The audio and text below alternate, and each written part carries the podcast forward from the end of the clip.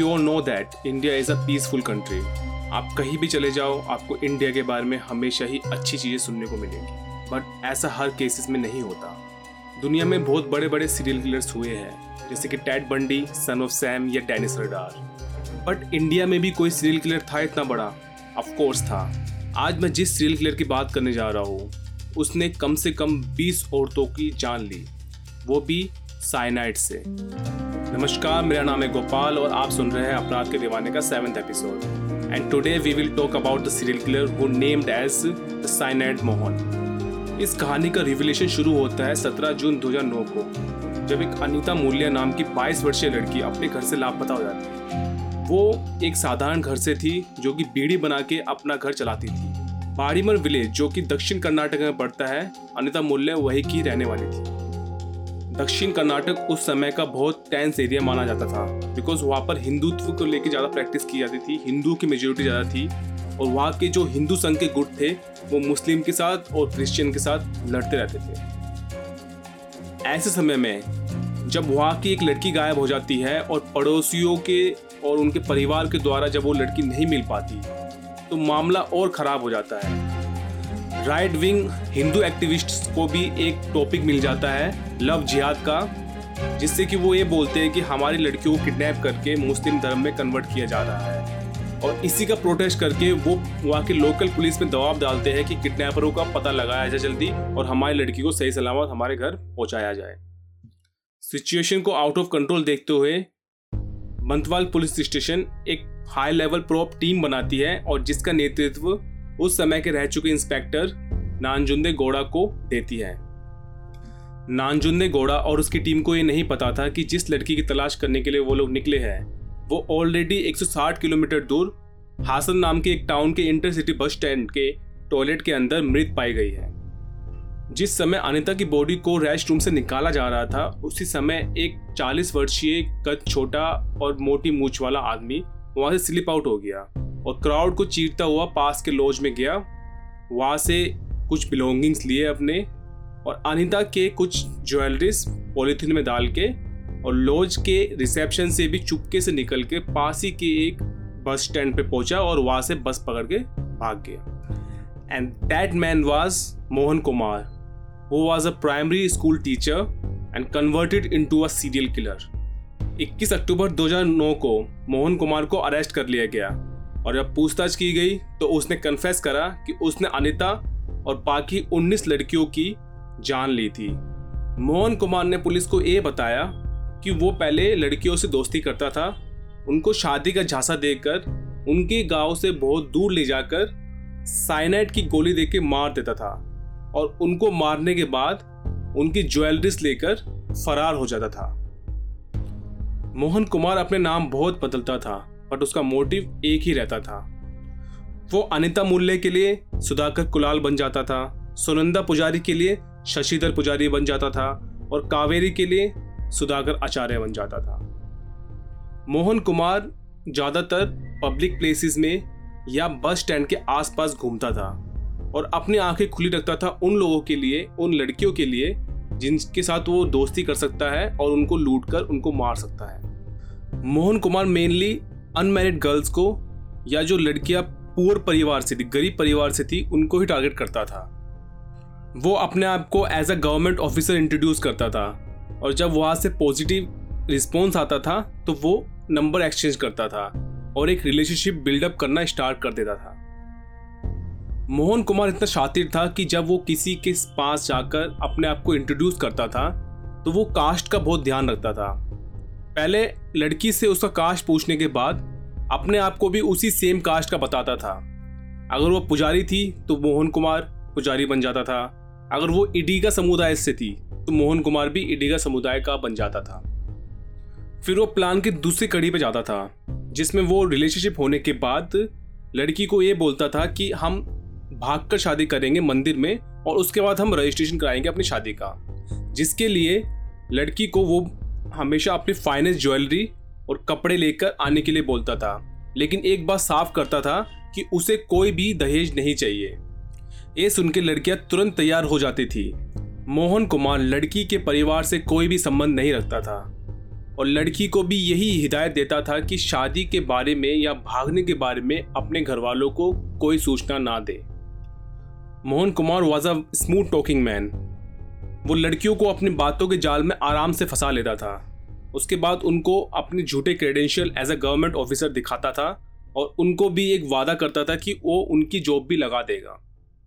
According to the police Mohan Kumar's modus operandi of killings his victims was similar in all the cases शादी की date fix होने के बाद वो लड़की को उसके गाँव से बहुत दूर के शहर, जैसे कि मैसूर, बेंगलोर, हसन या मधिकरी में ले जाता था। बस स्टैंड के पास का लॉज में वो ठहरते थे, जहाँ पर वो अपना फेक एड्रेस और फेक नाम एज अ रजिस्टर में भरता था। He would then engage in sexual intercourse with the victim at night अगले दिन मंदिर जाने से पहले वो अपने विक्टम को सारे सोने के जेवरात वही लॉज में छोड़ जाने के लिए बोलता था। और मंदिर जाने के रास्ते में बस स्टैंड के पास वाले टॉयलेट के सामने वो अपने विक्टिम को एक पिल देता था, जो कि वो कॉन्ट्रासेप्टिव पिल बोलता था। He insist to take the pill in the washroom he justifies that woman would feel the need to urinate herself after consuming the pill किसी केसेस में मोहन कुमार लड़की के परिवार को कुछ दिनों बाद फ़ोन करके ये बताता था कि हम दोनों ने शादी कर ली है और हम खुश हैं अपनी जगह पर और उनको परेशान होने की कोई ज़रूरत नहीं है। मोहन कुमार को साइनाइड का आइडिया एक सुनार से मिला था, जब वो स्कूल टीचर था। मोहन कुमार के हिसाब से, सोनार ने उसको बताया कि साइनाइड वो गोल्ड को पॉलिश करने के लिए इस्तेमाल करता था।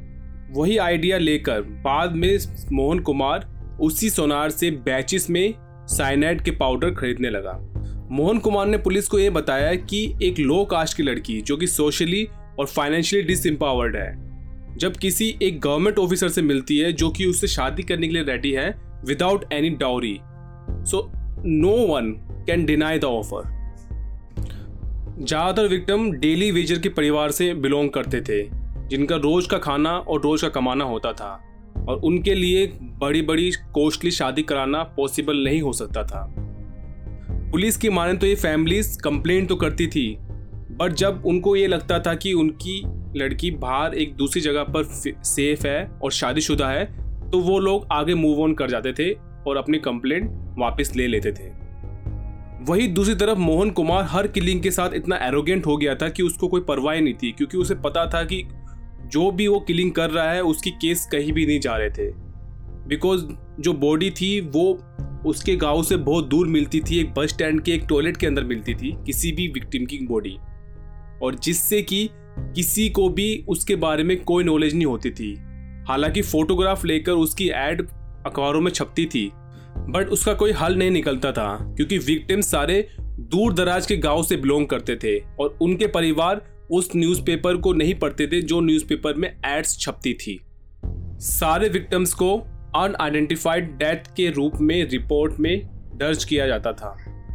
और ऑटोप्सी के बाद उनको क्रीमेट कर दिया जाता था।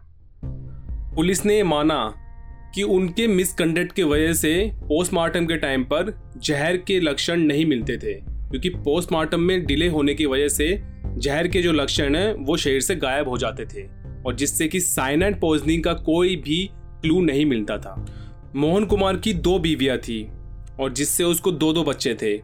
हर किलिंग के बाद वो अपनी दोनों बीवियों के पास में समय बिताता था और जो सोना वो अपने विक्टिम से चुराता था, उसको गोल्ड फाइनेंस कंपनी में जाकर बेचकर उसी से अपने फैमिली का भरण पोषण करता था। सवाल ये उठता है कि मोहन कुमार पकड़ा कैसे गया? तो उसकी एक छोटी सी गलती के चक्कर में ही वो पकड़ा गया। हुआ यू कि जब पुलिस अनिता मुल्ले को ढूंढ रही थी तो उसने उसके लैंडलाइन नंबर को ट्रैक किया। उसमें एक नंबर से बहुत बार कॉल आई थी जो कि किसी श्रीधर की थी, जो कि मधिकरी में रहता था। जब पुलिस नंबर ट्रैक डाउन करके श्रीधर के घर पहुँची तो पुलिस को यह पता लगा कि वो नंबर श्रीधर का नहीं है और वहाँ पर कोई श्रीधर नाम का आदमी नहीं रहता है, बल्कि वो नंबर किसी कावेरी का था। और कावेरी भी बहुत टाइम से मिसिंग थी। कावेरी की कॉल रिकॉर्ड निकालकर जब पुलिस ने एक नंबर को और ट्रैक डाउन किया और वहाँ पहुँची तो पता लगा वो लड़की भी बहुत समय से मिसिंग है। और ऐसे करते करते पुलिस को एक चेन मिली।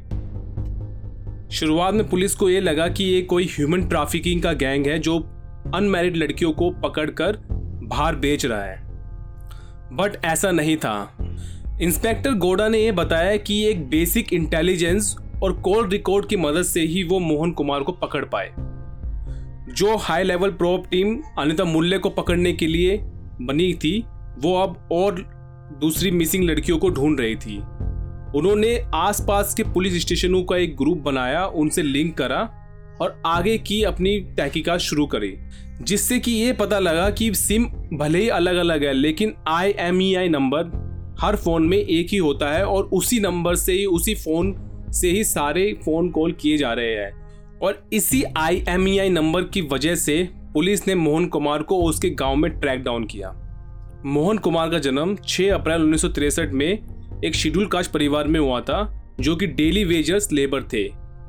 सत्तर के दशक में स्टेट गवर्नमेंट की rural housing scheme for backward section के तहत मोहन कुमार के परिवार को एक सिंगल स्टोरी घर मिला। मोहन कुमार के दो भाई और एक बहन थी।